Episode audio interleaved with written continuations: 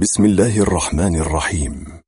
نرفع آيات العزاء لمقام صاحب العصر وولي الأمر عجل الله تعالى فرجه الشريف في مصاب جده سيد الشهداء عليه السلام.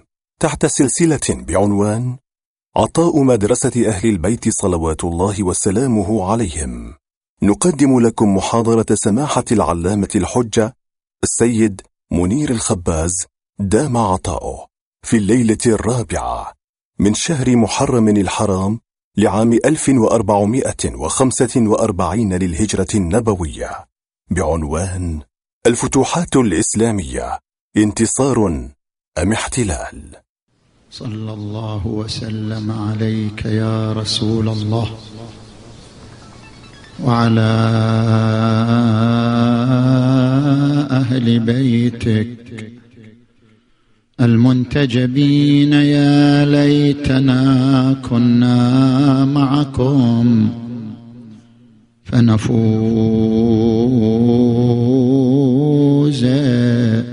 فوزا عظيما. أعوذ بالله من الشيطان الغوي الرجيم. بسم الله الرحمن الرحيم. وقاتلوا الذين يقاتلونكم ولا تعتدوا. إن الله لا يحب المعتدين. آمنا بالله صدق الله العلي العظيم.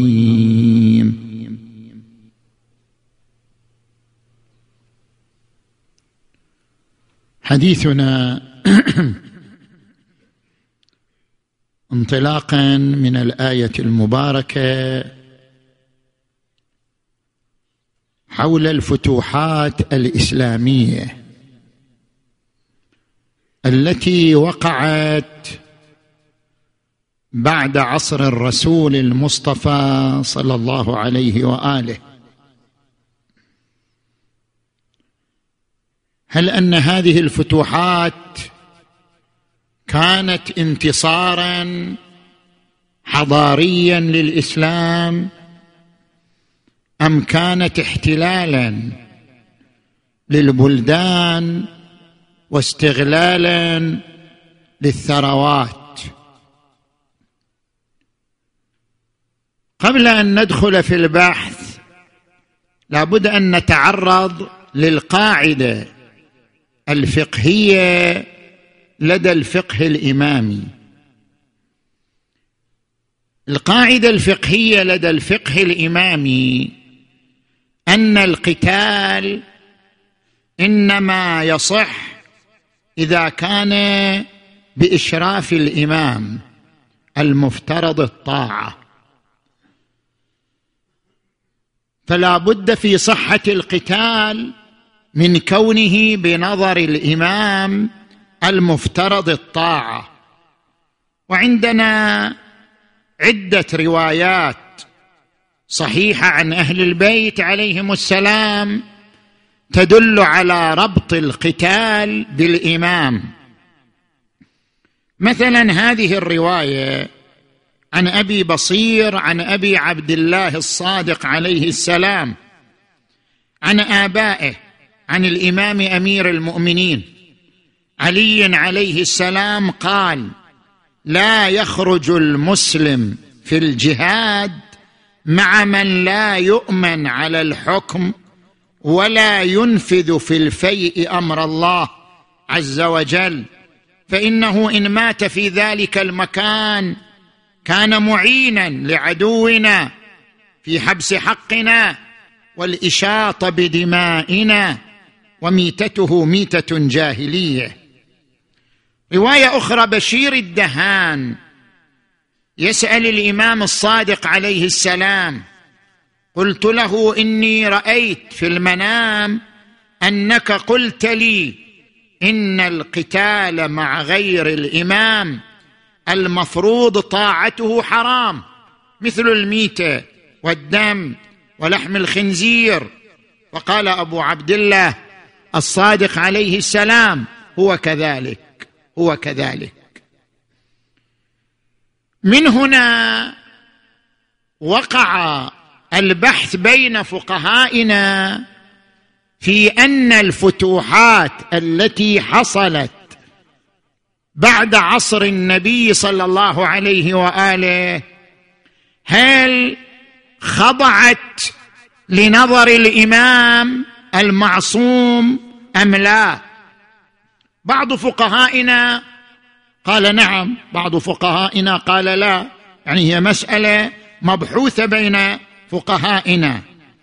المشهور ومنهم السيد الخوئي قدس سره في كتابه مصباح الفقاهة الجزء الأول صفحة 228 ذهبوا للقول بعدم ارتباط الفتوحات بالإمام المعصوم. ما كان هناك ارتباط بين الفتوحات والإمام المعصوم. إلا في أرض العراق حيث إن الإمام أمير المؤمنين عليا عليه السلام أمضى الملكية التي حصلت للفيء والأنفال في أرض العراق. زين. وذهب بعض فقهائنا إلى أن الفتوحات كانت مرتبطة بالإمام المعصوم وأن الإمام أمضاها. ومن هؤلاء الشيخ البحراني صاحب الحدائق في كتابه الحدائق الناظرة الجزء الثامن عشر صفحة ثلاثمائة وثمانية. والشيخ صاحب الجواهر في كتابه جواهر الكلام الجزء الواحد والعشرين صفحة مائة وستين. والسيد الخوئي نفسه له رأيان. رأي الثاني هو القول بإمضاء هذه الفتوحات من قبل الإمام المعصوم كما ذكر ذلك في الجزء الخامس والعشرين من موسوعته الفقهية صفحة ستة عشر. فالمسألة محل بحث بين علمائنا. نحن الآن نريد أن نبحث الفتوحات الإسلامية في محورين. الفتوحات الإسلامية من ناحية تاريخية والفتوحات الإسلامية من ناحية حضارية. المحور الأول تقويم الفتوحات الإسلامية سندا ومضمونا من ناحية تاريخية. طبعا نحن نبحث وين؟ نحن لا نبحث الفتوحات وقعت قطعا الفتوحات وقعت. أيضا لا نبحث هل الفتوحات كانت منتصرة من تمام الجهات أو غير منتصرة في تمام الجهات لأن هذا البحث أنت إذا تريد تبحثه وتكون إنسان موضوعي لازم تقرأ روايات الطرفين الغالب والمغلوب. أنت الآن تقرأ روايات الغالب يعني روايات المسلمين فتحنا وفعلنا وسوينا. زين؟ روايات المغلوب طرف الآخر يعني الذين غلبوا الروم بيزنطيون الفرس غيرهم الذين غلبوا وفتحت بلدانهم. ما هي رواياتهم؟ لما نقرأها. فعندما نريد قراءة موضوعية لهذه الفتوحات هل كانت انتصارا وتالقا حضاريا من جميع الجهات؟ لابد أن نقرأ روايات الطرفين الغالب والمغلوب. لا أن نقتصر على روايات الغالب وماذا قال عن نفسه في هذه الفتوحات من حيث الانتصارات من حيث الفوز من حيث مثلا الظفر؟ لذلك نحن لا نبحث هذه الجهة. هذه الجهة تحتاج إلى ليالي. نحن نبحث جهة واحدة فقط. من ناحية تاريخية هل أن هذه الفتوحات ارتبطت بالإمام المعصوم أم لا؟ هذا اللي نبحثه نبحث جهة واحدة. هل هذه الفتوحات من الناحية التاريخية ارتبطت بالإمام المعصوم كالإمام علي عليه السلام أو الحسنين أو من بعدهم أم لا؟ هي جهة معينة محددة نبحثها من ناحية تاريخية. زين. أيضا عندما تأتي للكتاب الإمامية من علماء الشيعة تجدهم أيضا مختلفين. يعني الشيعة ما عندها رأي واحد لا. هناك رأيان هناك اتجاهان. هناك اتجاه يؤيد الفتوحات ويقول بأنها نعم وقعت من الناحية التاريخية مرتبطة بالإمام المعصوم. زين؟ ومن هؤلاء سماحة الشيخ علي الكوراني حفظه الله عنده كتاب قراءة جديدة في الفتوحات الإسلامية. يذهب إلى أن الفتوحات وقعت بإشراف الإمام المعصوم إذنا أو إمضاء وقعت بإشرافه إما أذن أو أمضى. زين؟ وهناك أيضا علماء آخرون ذهبوا لذلك. فنحن بين اتجاهين. اتجاه المؤيد واتجاه غير المؤيد. ما هي الوجوه التاريخية التي استند إليها أصحاب القول بأن الفتوحات الإسلامية استندت فعلا للإمام المعصوم أمضاها رضي بها شارك فيها باركها. المهم أنها ارتبطت به. ما هي هذه الوجوه؟ نجي إلى هذه الوجوه. الوجه الأول. هناك خطبة في نهج البلاغة تنسب إلى الإمام علي عليه السلام. الإمام علي في هذه الخطبة يشكو ظلامته من قريش. قريش ظلمتني. ويذكر مظالم قريش له. ومن مظالم قريش يذكر أن قريش نسبت الفتوح لغيره وأهملته. هذا يعني أن له كان يد في الفتوح وأن قريش ظلمته عندما نسبت الفتوحات الإسلامية لغيره. شوف خل أقرأ لك هذه بعض هذه الخطبة للإمام علي عليه السلام. قال لولا أن قريشا جعلت اسمه اسم من اسم النبي صلى الله عليه وآله. النبي منها من قبيلتها رفعت اسمه لواء رفعت اسم ذريعة. لولا أن قريش جعلت اسمه ذريعة إلى الرئاسة وسلما إلى العز والإمرة لما عبدت الله بعد موته يوما واحدا. الإمام علي يقول قريش ترى بس هالشكل يعني رفعت اسم النبي ذريعة للوصول إلى الرئاسة وإلى العز والإمرة. لولا أن قريش جعلت اسمه ذريعة إلى الرئاسة وسلما إلى العز والإمرة لما عبدت الله بعد موته يوما واحدا. ولارتدت في حافرتها. ثم فتح الله عليها الفتوح. جتها الفتوح. فتحت البلدان. فأثرت بعد الفاقة. كانت فقيرة صارت شنو؟ ثرية. وتمولت بعد الجهد والمخمصة. فحسن في عيونها الإسلام. لما وصلت هالثروة صار الإسلام شيء جيد عندها. فحسن في عيونها الإسلام. فحسن في عيونها من الإسلام ما كان سمجا وثبت في قلوب كثير منها من الدين ما كان مضطربا وقالت لولا أنه حق يعني الإسلام لما انتصر لما كان كذا.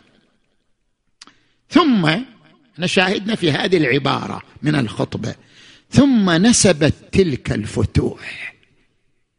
ثم نسبت تلك الفتوح إلى آراء ولاتها.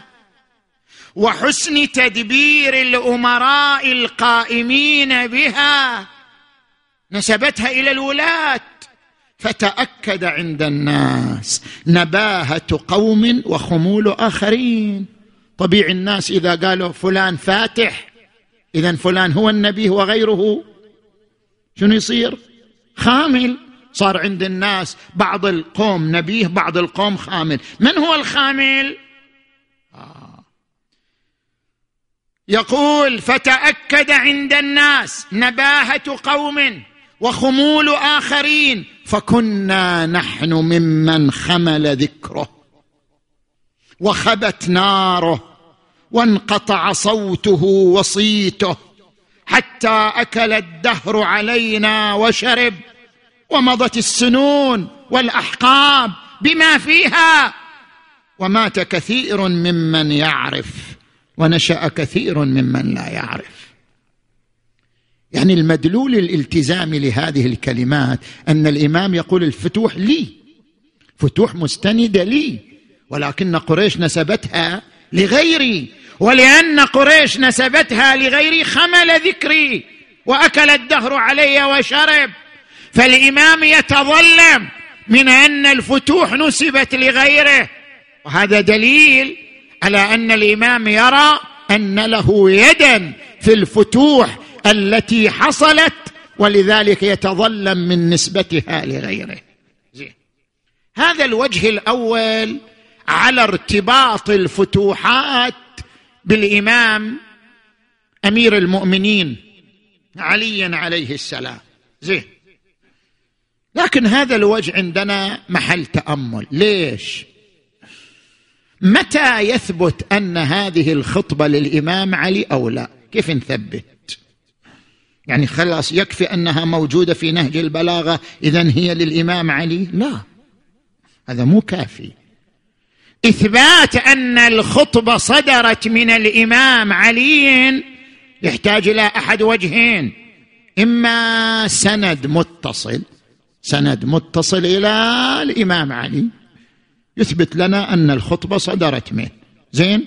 وإما أن الخطبة من حيث علو المضمون وحسن السبك وروعة العرض تنسجم مع خطب الإمام علي الأخرى المعروفة فيكون هذا دليلا على صدورها من الإمام علي عليه السلام. وكلاهما لم يتوفر في هذه الجملة. أما الأول هذه الخطبة ليس لها سند أبدا. صحيح المرحوم العلامة السيد عبد الزهر الخطيب عند كتاب مصادر نهج البلاغة وأسانيده وفعلا قام بجهود جبارة أثبت من خلال الكتاب أن أغلب خطب نهج البلاغة صدرت عن الإمام علي وجاب لها أسناد وذكر لها مصادر. جيد. بقيت خطب مجملة. منها هذه الخطبة. ما عندنا أي سند يثبت اتصالها بالإمام علي عليه السلام. زين؟ هذا الشاهد الأول غير موجود. الشاهد الثاني علو المضمون وحسن السبك وروعة الأداء. لم تتوفر في هذه في هذا المقطع على الأقل من الخطبة. يعني مثلا من تقارن مع الخطبة الشقشقية. الخطبه الشقشقية خطبة مشهورة عن الإمام علي. شوف نعم الخطبه الشقشقية عاليه المضامين حسنة السبك رائعة الأداء واضح انسجامها مع النفس الأدبي للإمام أمير المؤمنين علي عليه السلام. ولذلك ابن أبي الحديد في شرح نهج البلاغة وهو من من الإخوة أهل السنة وهو يذكر في شرح نهج البلاغة في الجزء الأول صفحة 205 عن مصدق بن شبيب الواسطي عن أستاذه ابن الخشاب أن الخطبة الشقشقية من الإمام علي عليه السلام. هذه الخطبة لا ما عندنا دليل. زين. فاذا بالنتيجة نحن لا نستطيع أن نركن إلى هذه الخطبة كدليل على انتساب الفتوحات للإمام أمير المؤمنين علي عليه السلام. نجي إلى الوجه الثاني. الوجه الثاني رواية الخصال. هناك رواية ذكرها الشيخ الصدوق عليه الرحمة في كتاب الخصال الجزء الثاني صفحة أربعمائة وقد تضمنت هذه الرواية تصريح الإمام علي بأن الخليفة الثاني كان يشاورني في الأمور ويأخذ برأيي. الإمام علي يصرح في هذه الرواية أن الخليفة كان يشاوره في الأمور ويأخذ برأيه. لاحظوا هذه الرواية. قال وأما الرابعة أي من المواطن التي امتحن الله بها الإمام علي بعد النبي صلوات الله عليهما وآلهما. قال فإن القائم بعد صاحبه يقصد الخليفة الثاني كان يشاورني في موارد الأمور فيصدرها عن أمري ويناظرني في غوامضها فيمضيها عن رأيي لا أعلم أحدا ولا يعلم أصحابي أحدا يناظره في ذلك غيري. ما في أحد كان يشاور غيري وما حد كان ياخذ برأي غيري. أنا الوحيد اللي كان يستشيرني ويأخذ برايي ويمضي الأمور عن رايي اذا إذا كانت الأمور تحت مشورة الإمام علي من أهم الأمور الحرب والفتح الذي حصل في ذلك العهد. فتح العراق فتح مصر فتح فلسطين. اذا معناه أنه تم ذلك عن نظر الإمام علي ورأي الإمام علي عليه السلام. زين. إحنا أيضا في رواية الخصال فيها سند. أما هذا السند مشتمل على مجاهيل وضعاف ورواية الشيخ الصدوق لها في كتابه الخصال لا يعني اعتماده عليها أو عمله بها. زين. نجي الآن إلى الدليل الثالث وهذا دليل مهم. دليل الثالث مشاركة الحسنين في القتال. أن الحسنين شاركا في فتح شمال إفريقيا وفي فتح طبرستان. وهذه الرواية طبعا الشيخ الكوراني لم يتعرض لها تعرض لها علماء آخرون. العلامة البحاث المرحوم الشيخ باقر القرشي في كتابه موسوعة أهل البيت الجزء العاشر صفحة 248 والعلامة المرحوم السيد هاشم معروف الحسني في كتابه سيرة الأئمة الاثني عشر الجزء الأول صفحة 536 ذكر هذه الرواية وتبنياها. تبنى أن الإمام الحسن والحسين شاركا في الفتح شاركا في بعض الفتوحات.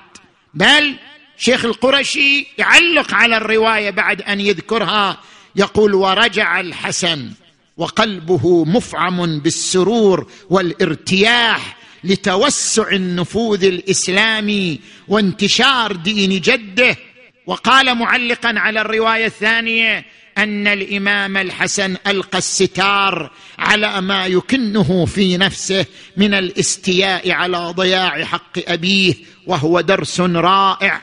يجب أن تستفيد منه الأحزاب السياسية. زين. نجي الآن إلى هذه الروايات التي تقول الحسنين شاركا هناك بحث جميل جدا إذا تراجعوه هذا البحث كتبه الباحث الأستاذ حسن الشيخ عبد الأمير الظالمي بعنوان الإمام الحسن والفتوحات الإسلامية. نشر في مركز الإمام الحسن للدراسات التخصصية التابع للعتبة الحسينية. زين. هنا روايتان. رواية مشاركة الحسنين في فتح شمال أفريقيا. رواية مشاركة الحسنين في فتح طبرستان. نجي إلى الرواية الأولى. الرواية الأولى رواها ابن خلدون في تاريخه المسمى بالعبر. الجزء الثاني صفحة 128 قال جهز عثمان. يعني هذا تم في عهد الخليفة الثالث. جهز عثمان جيشا. بقيادة عبد الله بن أبي سرح عام 26 لفتح شمال إفريقيا وفي الجيش عبد الله بن عباس وعبد الله بن جعفر والحسنان. هذه الرواية كل سند ما اليها طيب ابن خلدون في أي قرن؟ قرن التاسع.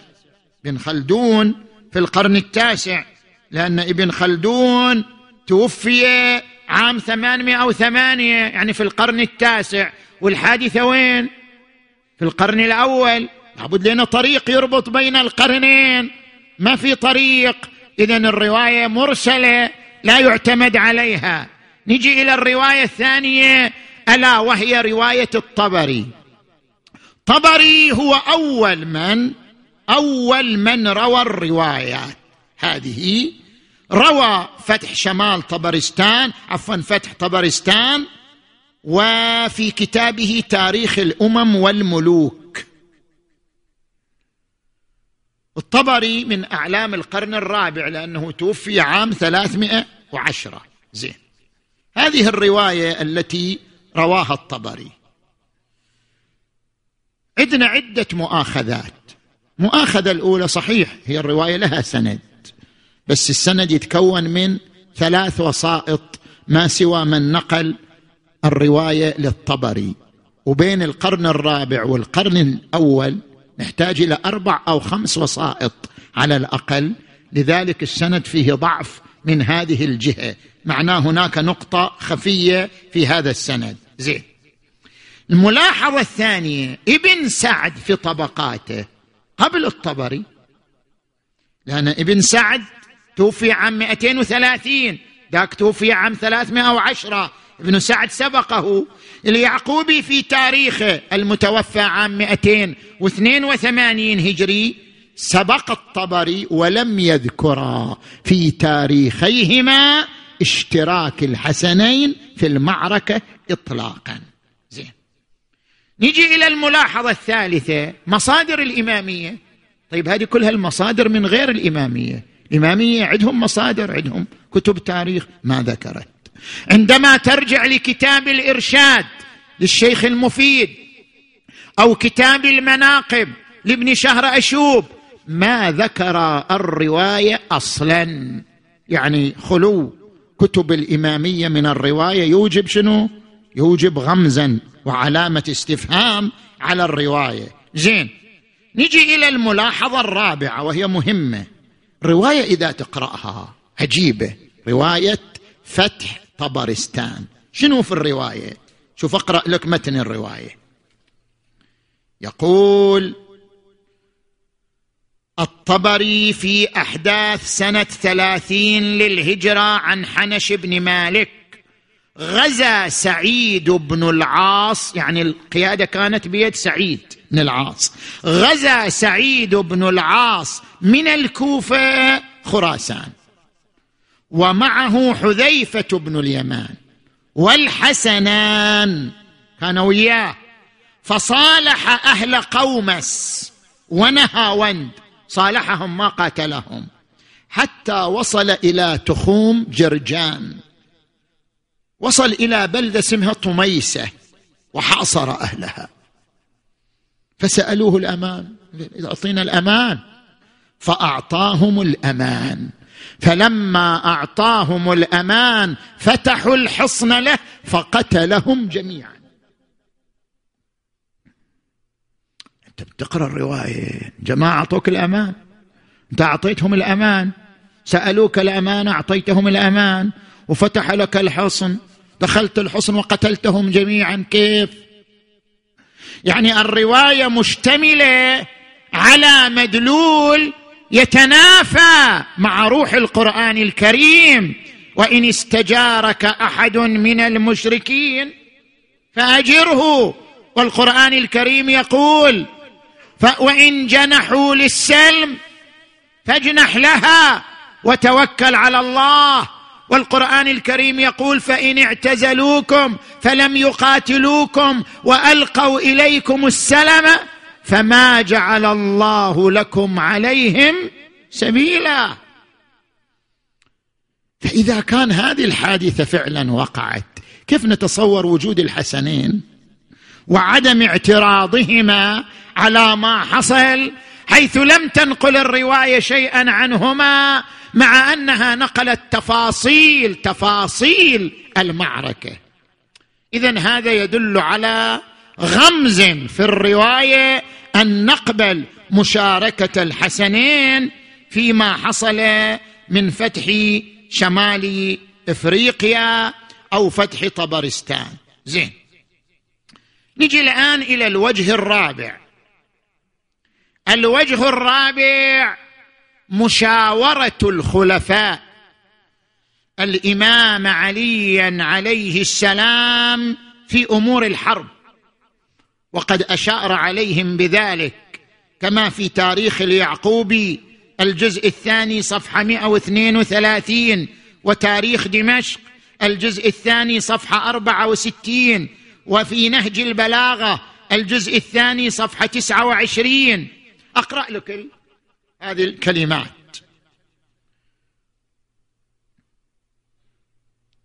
قال اليعقوبي أراد الخليفة الأول أن يغزو الروم فشاور جماعة من أصحاب رسول الله فقدموا وأخروا. هذا يقول روح هذا يقول لا تروح. فاستشار علي بن أبي طالب فأشار عليه أن يفعل فقال إن فعلت ظفرت. فقال بشرت بخير. وفي تاريخ دمشق قال عرض أبو بكر على القوم الصحابه هل يغزو الروم أم لا؟ وعلي في القوم لم يتكلم. فقال ماذا ترى يا أبا الحسن؟ شوفك ساكت. قال أرى أنك إن سرت إليهم بنفسك أو بعثت إليهم نصرت عليهم إن شاء الله. فقال بشرك الله بخير. ومن أين علمت ذلك؟ أني سأنتصر. قال سمعت رسول الله صلى الله عليه وآله يقول لا يزال هذا الدين ظاهرا على كل من ناوأه حتى يقوم الدين وأهله ظاهرون. قال سبحان الله ما أحسن هذا الحديث؟ لقد سررتني به سرك الله. وكذلك قد أشار على الخليفة على الخليفة الثاني بفتح فارس كما في نهج البلاغة حيث استشاره في ذلك فأشار عليه. زين. هذه الروايات تقول أن الإمام علي استشير استشير في القتال في الحرب وأشار بذلك. فاذا ماذا ينتظر بعد؟ هذا دليل واضح. على مباركة الإمام علي لتلك الفتوحات. زين. الوجه الخامس خلي الوجهين في مناقشة واحدة. الوجه الخامس أن بعض المؤرخين ذكر أن خلص أصحاب الإمام علي شاركوا. شلون؟ خالد بن سعيد بن العاص من أصحاب الإمام علي شارك في فتح فلسطين. مالك الأشتر معدي كرب شاركوا في معركة اليرموك. سلمان الفارسي هاشم المرقال حجر بن عدي شاركوا في معركة القادسية. مشاركة هؤلاء المتقيدين المتثبتين بالإمام علي يدل على مباركته وإمضائه وإلا لا يتصور منهم مشاركة مع عدم رضا الإمام أمير المؤمنين علي عليه السلام. زين. إحنا عندنا ملاحظتان على الوجه الرابع والخامس. ملاحظة الأولى صحيح هذا الكلام. أن فتح القادسية اللي هي عبارة عن فتح العراق. وفتح بلاد فارس طبعا مو بلاد فارس كلها فارس المحيطه بالعراق. مثل ما يسموها الآن مدائن كسرى. هذه مدائن كسرى كانت تتبع فارس لأن الآن صارت ضمن العراق. هذه أيضا المنطقة كان يعبر عنها بفارس. فتح القادسية يعني فتح العراق. فتح فارس فتح مصر. نعم. حصل؟ وليس من البعيد أن الإمام علي عليه السلام بارك أو أمضى ذلك. لكن ما هو السر؟ هنا نحتاج إلى سر. يعني هذه الروايات التي دلت على أن الإمام علي استشير في فتح فارس أو في فتح مصر فأشار بذلك. هذه الروايات مو بعيدة. لو سلمنا بصحتها لماذا؟ المؤرخون يذكرون أن الإسلام انتشر بكثرة في العراق وفارس ومصر قبل الفتح. يعني الفتح ما جاب شيء جديد. الإسلام كان منتشر. نتيجة التواصل التجاري والعلاقات. شوف الإسلام كيف انتشر في إندونيسيا ماليزيا ما انتشر بالقتال. انتشر عبر التواصل التجاري بين المسلمين وبين أهل ماليزيا وإندونيسيا. يعني انتشر بطريقة طوعية. انتشر عبر التواصل التجاري مو أكثر. هنا أيضا مصر والعراق وفارس قبل الفتح انتشر فيها الإسلام بحيث أصبحت رقعة المسلمين رقعة كبيرة فكتبوا كتبا للخليفة في المدينة يستنصرونه انقذنا من حكامنا حتى ندخل تحت راية الإسلام. هنا بارك الإمام أمير المؤمنين علي عليه السلام إذا صحت الرواية بارك الفتح لأنه كان انقاذا لتلك الشعوب المسلمة. زين هذا الملاحظة الأولى. وإلا ما عندنا إذن مطلق في كل الفتوح. الملاحظة الثانية هناك رواية يذكرها ابن أعثم في تاريخه ترشد إلى أن الإمام علي ما كان يرغب في القتال كان يرغب في الصلح. أنه يصير صلح مع هذه المناطق المجاورة. شوف أقرأ لك هذه الرواية.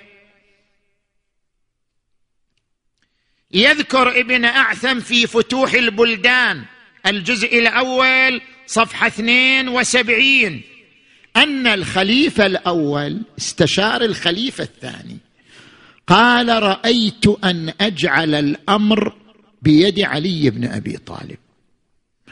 مقصود بالأمر يعني أمر الحرب أمر القتال خليه بيد علي. هذه كلمات الخليفة الأول. ما هي؟ قال لعلمه وخبرته بالحرب وقربه من رسول الله صلى الله عليه وآله. الخليفة الثاني أجابه الخليفه الثاني يرد على الخليفة الأول. شوف شلون الكلام. قال إن عليا كما ذكرت وفوق ما وصفت. هو مو بس عالم. وقريب من رسول الله وخبير بالقتال بل مناقبه أعظم من ذلك. إن عليا كما ذكرت وفوق ما وصفت ولكني أخاف عليك خصلة منه واحدة. في خصلة أنا أخاف منها. قال ما هي؟ قال أخاف أن يأتي لقتال القوم فلا يقاتلهم. هو طالع للقتال بس ما يقاتل. بمعنى أنه شنو؟ حولها إلى صلح بينه وبين القوم وتتم الأمور كلها بالصلح. زين؟ فإن أبى ذلك خلاص ما نقدر بعد نفتح. فإن أبى ذلك فلن تجد أحدا يسير إليهم إلا على المكروه. ولكن ذر عليا يكون عندك بالمدينة فإنك لا تستغني عنه. ما تستغني عن مشورته ورأيه؟ اذا هذه الرواية تعارض تلك الروايات. يعني الروايه تقول نفس الإمام علي ذهن الإمام علي كان على الصلح ولم يكن على القتال. زين.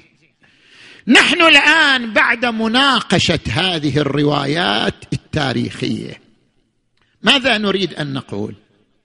هل نريد أن نقول فعلا الإمام علي ما كان إلى أي علاقة بالفتوحات؟ لا. عدم الدليل ليس دليلا على العدم. إحنا ما عندنا دليل. ما نقول عندنا دليل على العدم. لا. ممكن صار. لعل هذه الروايات صحيحة. لعل هذه الروايات صادقة. لعله فعلا خضعت الحروب والفتوحات لرأي الإمام علي عليه السلام ومشورته. فنحن لا ننفي. إنما نقول لم نصل إلى دليل. لأننا نقول وصلنا إلى دليل على العدم. عدم الدليل لا يعني دليلا على العدم. ممكن أن هذه الفتوحات وقعت برأي الإمام علي بإشراف الإمام علي. ولذلك قلنا مجموعة من الباحثين الشيعة يرون ذلك يعتبرها نعم وقعت بإذن الإمام علي بإشراف الإمام علي. نحن نقول لم نصل إلى دليل. لأننا نقول وصلنا إلى دليل على العدم. لا. زين؟ هذا كل كلامنا كان في المحور الأول. هم بس محورين لا تخاف. المحور الثاني صلوا على محمد وآل محمد.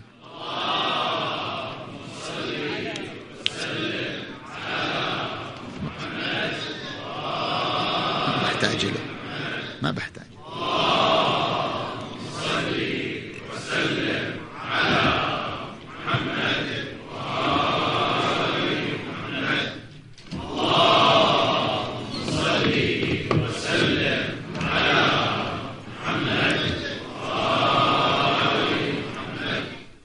نجي إلى المحور الثاني. تقويم الفتوحات من ناحية حضارية. برؤية حضارية شنو رأيك في الفتوحات؟ هنا اتجاهان يطرحهما الباحثون. شيعة وغير الشيعة حتى غير المسلمين عندهم رأيان في الفتوحات. الاتجاه الأول اتجاه سلبي. الفتوحات كانت احتلال كانت تدمير كانت قهرا للشعوب كانت استغلالا لثروات الشعوب كانت استرقاق للرجال والنساء. اذا هناك نظرة سلبية لهذه الفتوحات. هذه الفتوحات بنظر قسم من الباحثين مسلمين وغير مسلمين شوهت صورة الحضارة الإسلامية. لأنها كانت عبارة عن قتل وسبي وتدمير واستغلال للثروات. شيء آخر إذا تلتفت إليه. يروي جملة من المؤرخين أن بعض الصحابة طبعا مو كلهم بعض الصحابة بعد الفت... كانوا فقراء بعد الفتوحات صاروا؟ كانت لهم ثروات حتى أن بعضهم كانت ثروته من الذهب والفضة تقطع بالكؤوس من كثرتها. فيقول لك هذا استغلال للثروات. يعني هذا يتنافى مع القرآن الكريم الذي يقول ما أفاء الله على رسوله من أهل القرى. يعني اللي يجي الغنائم وين تروح؟ إذا الحرب صار فيها غنائم وين الغنائم تروح؟ الفيء يعني الغنائم. ما أفاء الله على رسوله من أهل القرى. فلله وللرسول ولذي القربى واليتامى والمساكين وابن السبيل كي لا يكون دولة بين الأغنياء منكم. وما آتاكم الرسول فخذوه وما نهاكم عنه فانتهوا. يعني لا يصير تكديس الثروات لدى جماعة دون جماعة. فهذا اتجاه سلبي أمام الفتوحات أكو عندنا اتجاه لا آخر اتجاه إيجابي. وبعض الباحثين هم من الإمامية ويرون هذا الاتجاه الإيجابي للفتوحات. شنو الاتجاه الإيجابي؟ صحيح أن الفتوحات اقترنت بأخطاء بعد هذا حرب. صار فيها قتل صار فيها كذا استغلال سبي. أما الرقعة الإسلامية اللي امتدت من الهند إلى الأندلس. هذه الرقعة الإسلامية مثلت حضارة إسلامية شامخة لم يشهد لها التاريخ مثيلا. ولعل الأئمة باركوا هذه الفتوحات لأنها ستوصل المسلمين إلى هذه الحضارة الشامخة من الهند إلى الأندلس. لم تكن الحضارة الإسلامية مباني وأطلال. انت الان من تبحث عن الحضارة الفراعنة إيش بقى؟ فقط مباني حضارة الفرس حضارة الروم. حضارة يعني عبارة عن مباني وأطلال. لا الحضارة الإسلامية مو هكذا. الحضارة الإسلامية علوم ومؤلفات ومخطوطات ما زالت موجودة. الحضارة الإسلامية التي نشأت بعد الفتوحات كانت حضارة علمية حضارة فكرية وما زالت آثارها إلى الآن.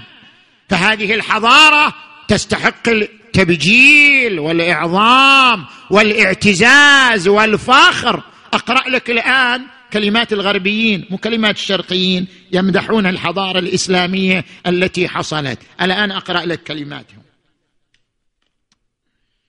زين. تجي إلى جوستاف لوبون مؤرخ وطبيب فرنسي.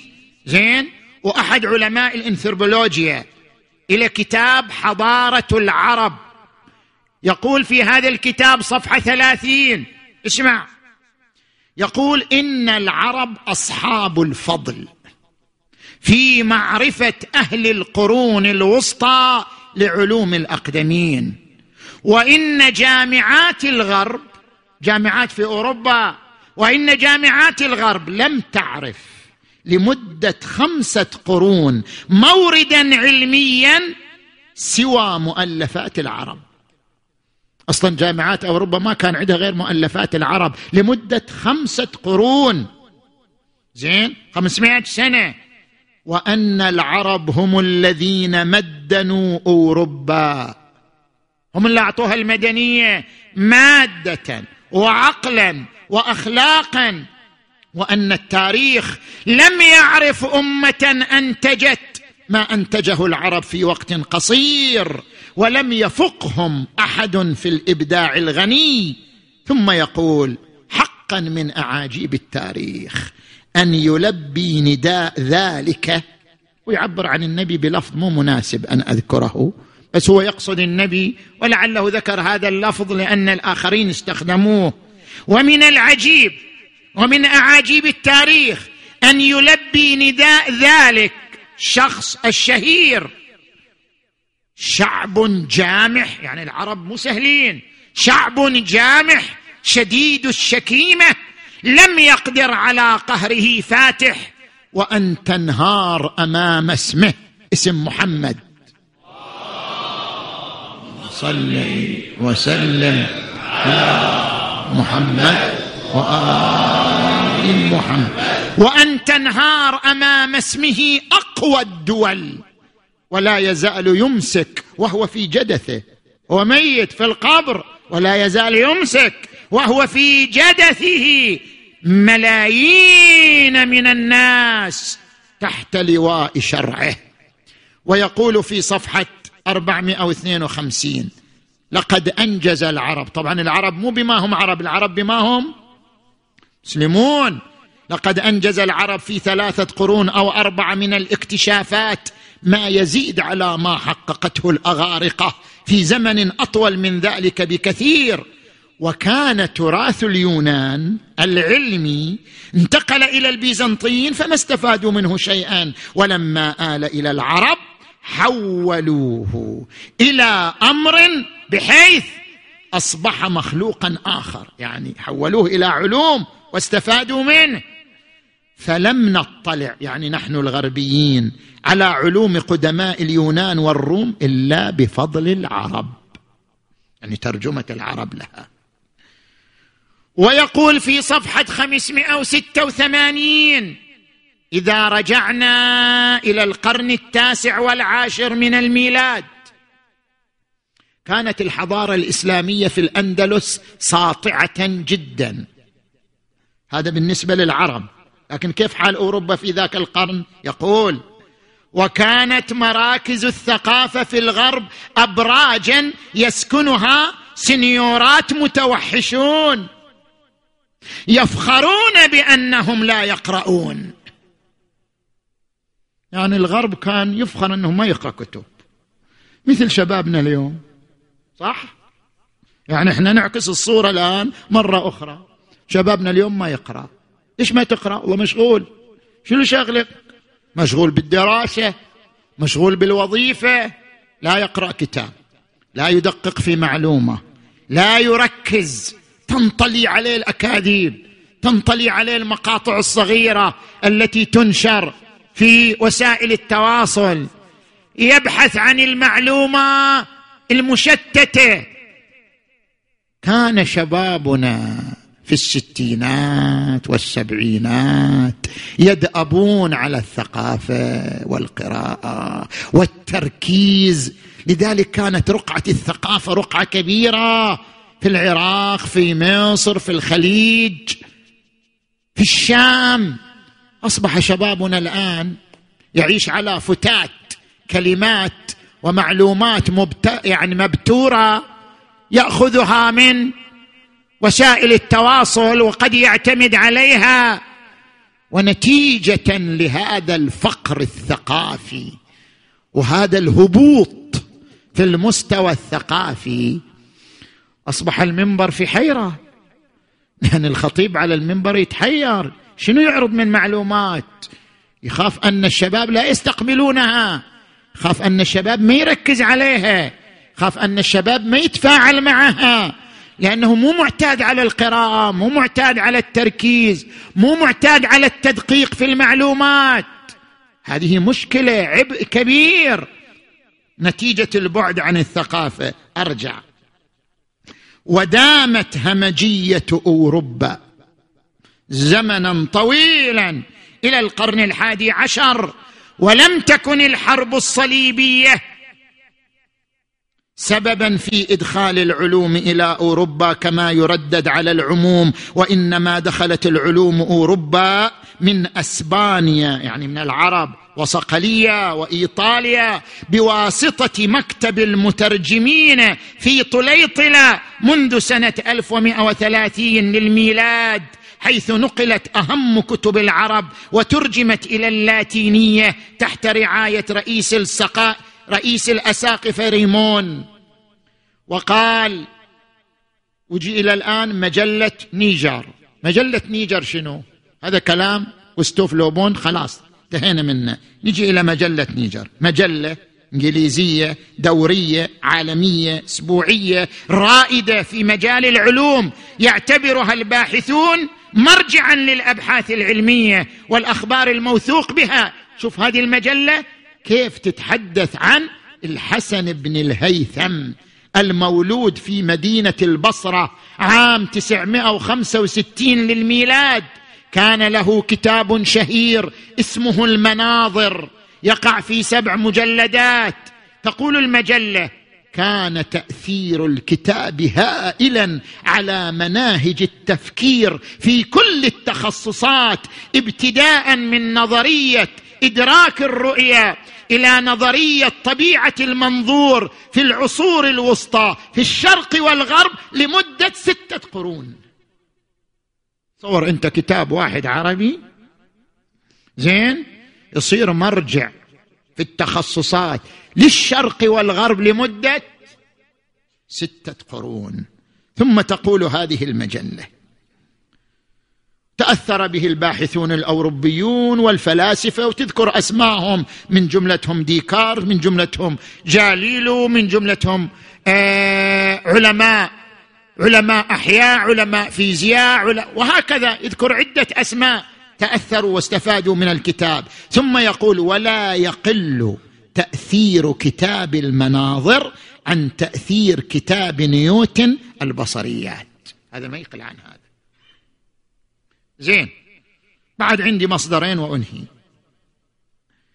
إذا ترجع إلى كتاب العلوم والهندسة في الحضارة العربية المؤلف دونالد هيل مهندس بريطاني ومؤرخ للعلوم والتكنولوجيا لخص كتابه في عدد من أعداد مجلة العربي. رقم العدد 580 إذا ترجع إليه لخص هذا الكتاب. ذكر في الكتاب أن جامعات أوروبا استفادت من عدة كتب للعرب. منها كتاب لل... كتاب في الآلات للجزري. الأول شلون يضخوا الماء؟ شلون يبنوا النواعير؟ شلون يخلوا الماء تحت السدود؟ هذه كلها كانت علوم أول من كتب فيها العرب. كتاب الآلات للجزري زين؟ وله مخطوطه في الخزانة البودلية في اوكسفورد وكتاب الحيل لبني موسى بن شاكر وكتاب المهندس محمد بن الحسن الكرجي المكتوب أو المؤلف عام ألف وتسعة عشر للميلاد وهو كتاب إنباط المياه الخفية. وكتاب الجماهر للبيروني في علم المعادن والأحجار. كتب استفاد منها الغرب لمدة من الزمن زين. بعد المصدر الأخير هناك كتاب اسمه رياضيات مصر وبلاد ما بين النهرين والصين والهند والإسلام. رياضيات الجميع. تحدث عن الرياضيات في هذه البلدان. المؤلف فيكتور كادس عالم رياضيات أمريكي مشتغل أيضا في تأريخ الرياضيات. يقول كان الأوروبيون منذ عصر النهضة يدركون أن الجبر تعرف علم الجبر بعد؟ يدركون أن الجبر لم يكن كلمة عربية فحسب بل كان ابداعا اسلاميا. يعني علم الجبر أبدعه المسلمون.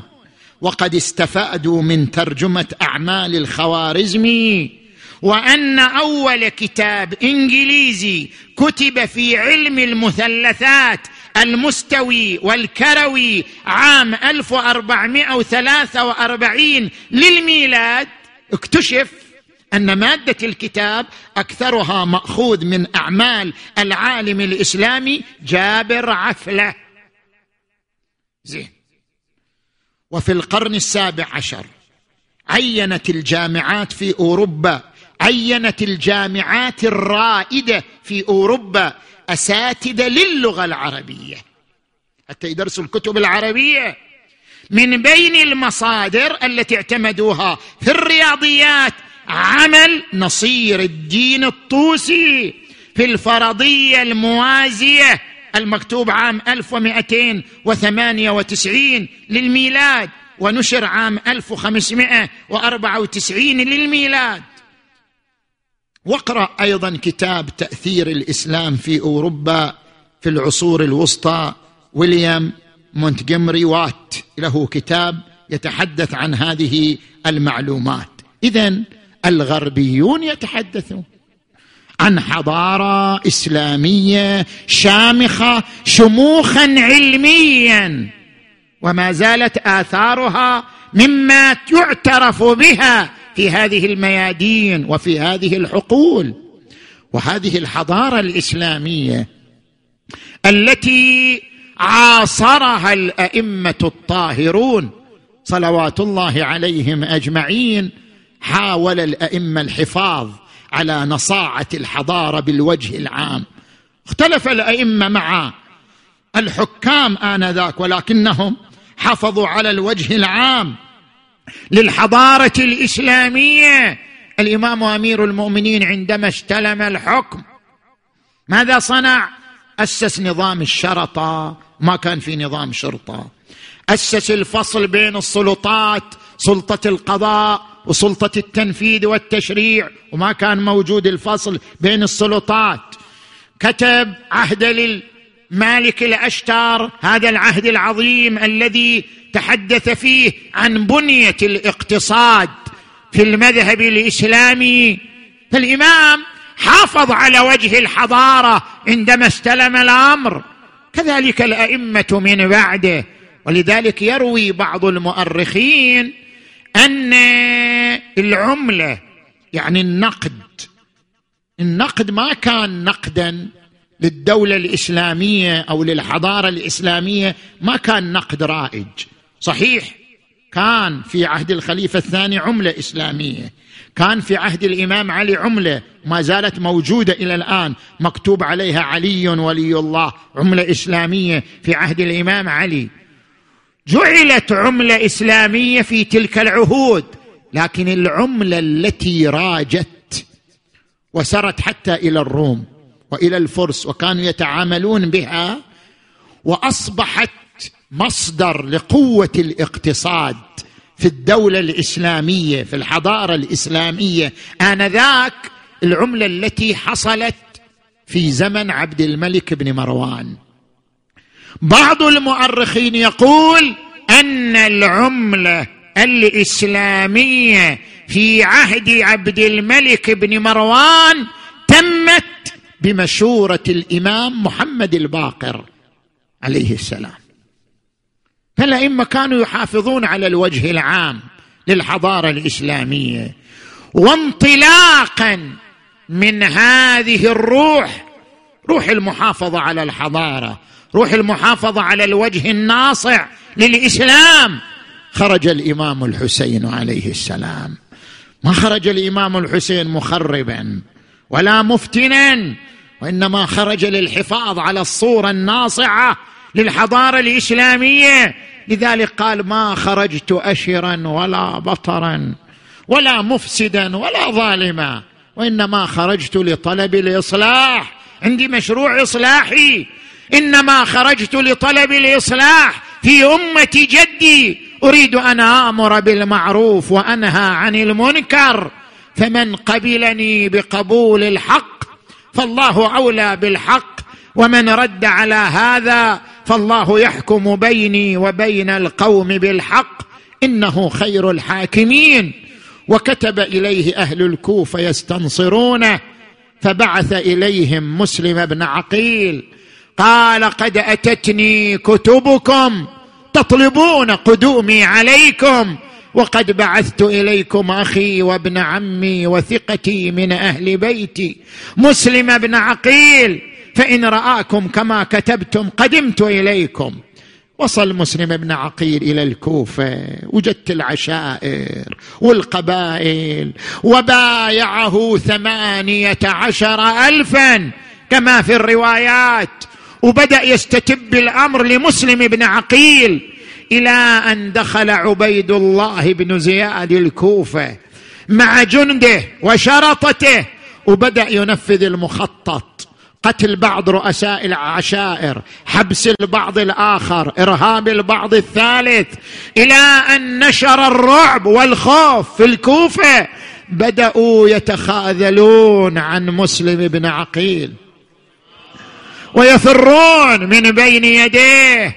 حتى بلغ الأمر آخر الليلة كان فيها. صلى بهم جماعة في مسجد الكوفة. فلما فرغ من الصلاة لم يجد أحدا خلفه. خرج من المسجد وحيدا غريبا. كان يستضيفه شيوخ العشائر لم يجد منهم أحدا. صار يمشي وحيدا غريبا إلى أن أمض به العطش والظما. بأبي هو وأمي وقف على باب بيت امرأة يقال لها طوعة. طرق الباب خرجت ماذا تريد؟ قال أريد شربة من الماء. أبل بها كبدي. أخرجت له شيئا من الماء. شرب منه. ثم ظل واقف. قالت ما وقوفك على باب بيتي؟ وأنت رجل أجنبي. مسلم وقف ينباب طوع يدير الأفكار. خجلان راسه منكسه والدمع نثار. طاعات قلش حاجتك من وقفتك هاي. قال لها وهو مغبون يخفي الصوت بهداي. عطشان أنا بالله وطلعي لي شوي ماي. طلعت الماي وشراب منه ووقف محمح قالت شربت الماي لا توقف على الباب. عيب على مثلك وقفتك ببيوت لجناب كنك شريف وشوفتك يا شهم تنهاب.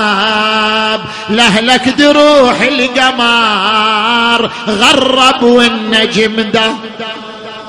وقالت هلك في وين؟ قالها في المدينة. وقالت هلك في وين؟ قالها في المدينة. عنها ارتحلنا والدهار جاء داير عليه. مسلم أنا وعمي علي. اللي تعرفه. أنا طبيت بلدتكم وأصبح مالي ينصب. أهلا ومرحبا. أنت مسلم بن عقيل. أدخلته دارها. قدمت له الطعام والشراب. أكل منه قليلا. ثم تفرغ للصلاة والعبادة. قائما قاعد. راكعا ساجد. دخل ولدها. رآها تكثر الدخول على تلك الدار. سألها. أخذت منه المواثيق والعهود. إلى أن أمنت منه. أخبرته بأن مسلم في الدار.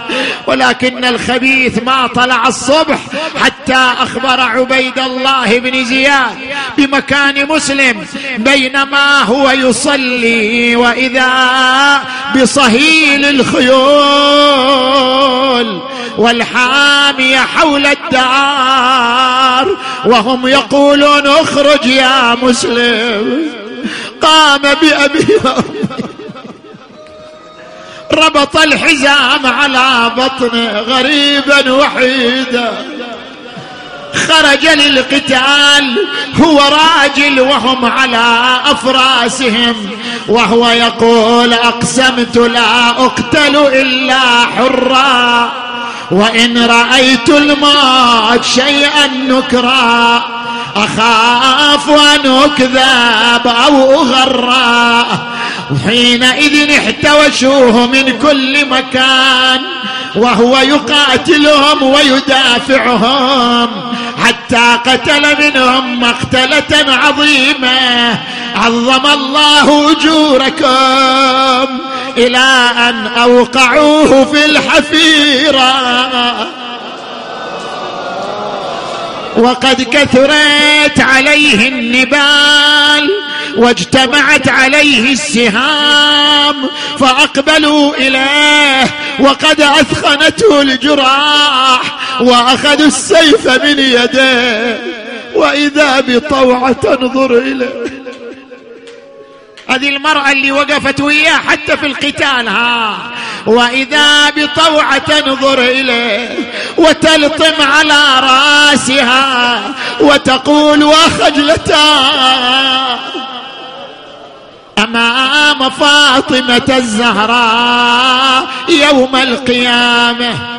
نادت طوعا يا عظمها خجلتي بيك بيدي وأنا حرمة ضعيفة ما أقدر لا تنفد بروحي لفت قلبي وداويك كان سلمت من كيدهم سلم على انت ويا ويا شو يقول مسلم شو يجاوب مسلم؟ قال لها يا طاع اليوم ما تحصل سلام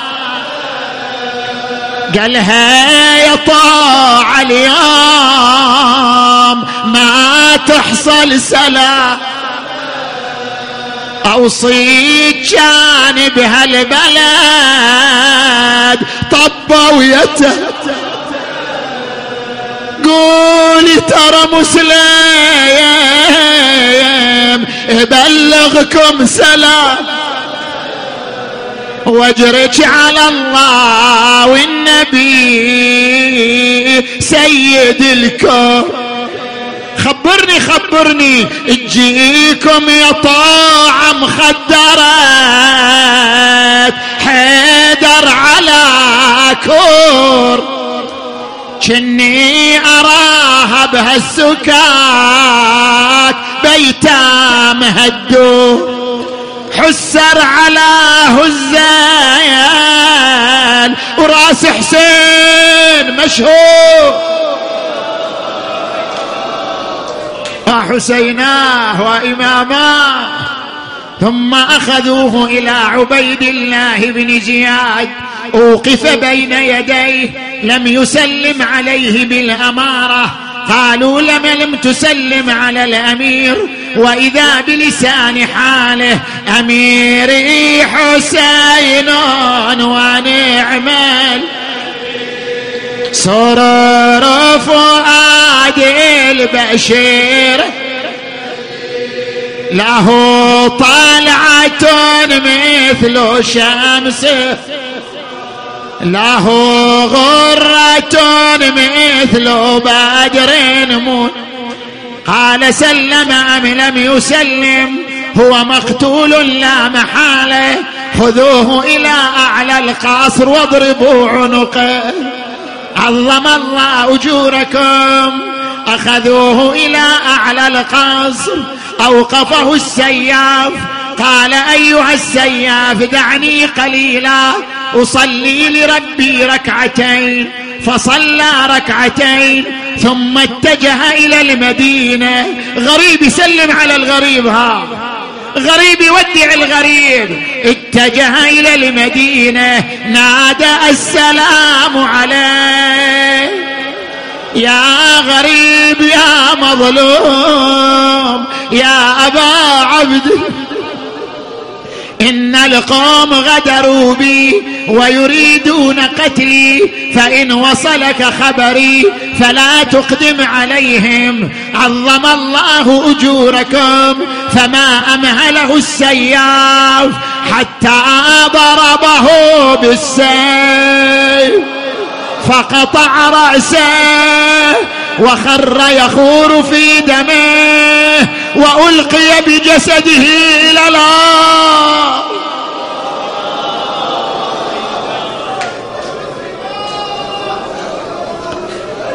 وصل الخبر إلى الحسين. وكانت هناك بنت اسمها حميده بنت مسلم أخذها الحسين وضعها في حجره صار يمسح على رأسها. قالت أبا عبد الله لم تمسح على رأسي؟ كما تمسح على رؤوس اليتامى هل أصيب والدي بسوء؟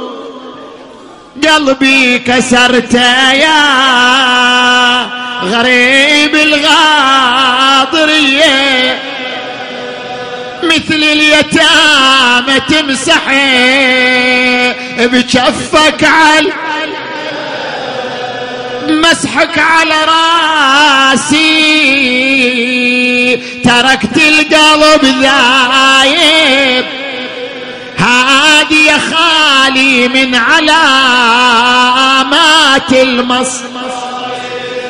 روعت قلبي حيث أبوه يا بسفر سافر عساه يعود طيب بعجلي. بعد هالبيتين سافر عساه يعود طيب بالسلام واجلس بحجرة وينشرح صدر بكلام شنو الخبر عن والدي؟ حادي الجهان قال لها الشهيد حسين وعبراته جري. جاني الخبر عن حال مسلم. يا حزينة يقولوا يا يا من قصر الأمارة من قصر الأمارة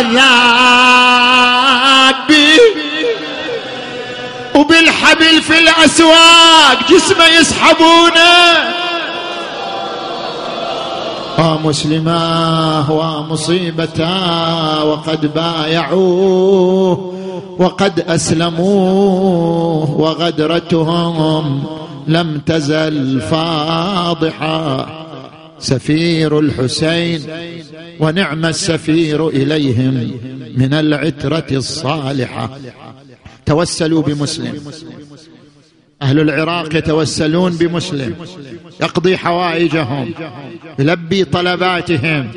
مسلم بن عقيل شهيد الغريب الوحيد. اللهم صل على محمد وآل محمد. اللهم بحق مسلم بن عقيل وبحق مظلوميته ووحدته وغربته. اللهم اقض حوائجنا وحوائج المؤمنين والمؤمنات. اللهم اشف مرضانا ومرضى المؤمنين والمؤمنات خصوصا المرضى المنظورين يا الله. اللهم اغفر ذنوبنا واستر عيوبنا وكفر عنا سيئاتنا وتوفنا مع الأبرار. اللهم عجل فرج وليك وابن أوليائك واكتب له النصر والظفر. اللهم ارحم أمواتنا وأموات المؤسسين والمؤمنين والمؤمنات وإلى أرواح الجميع ثواب الفاتحة. تسبقها الصلوات.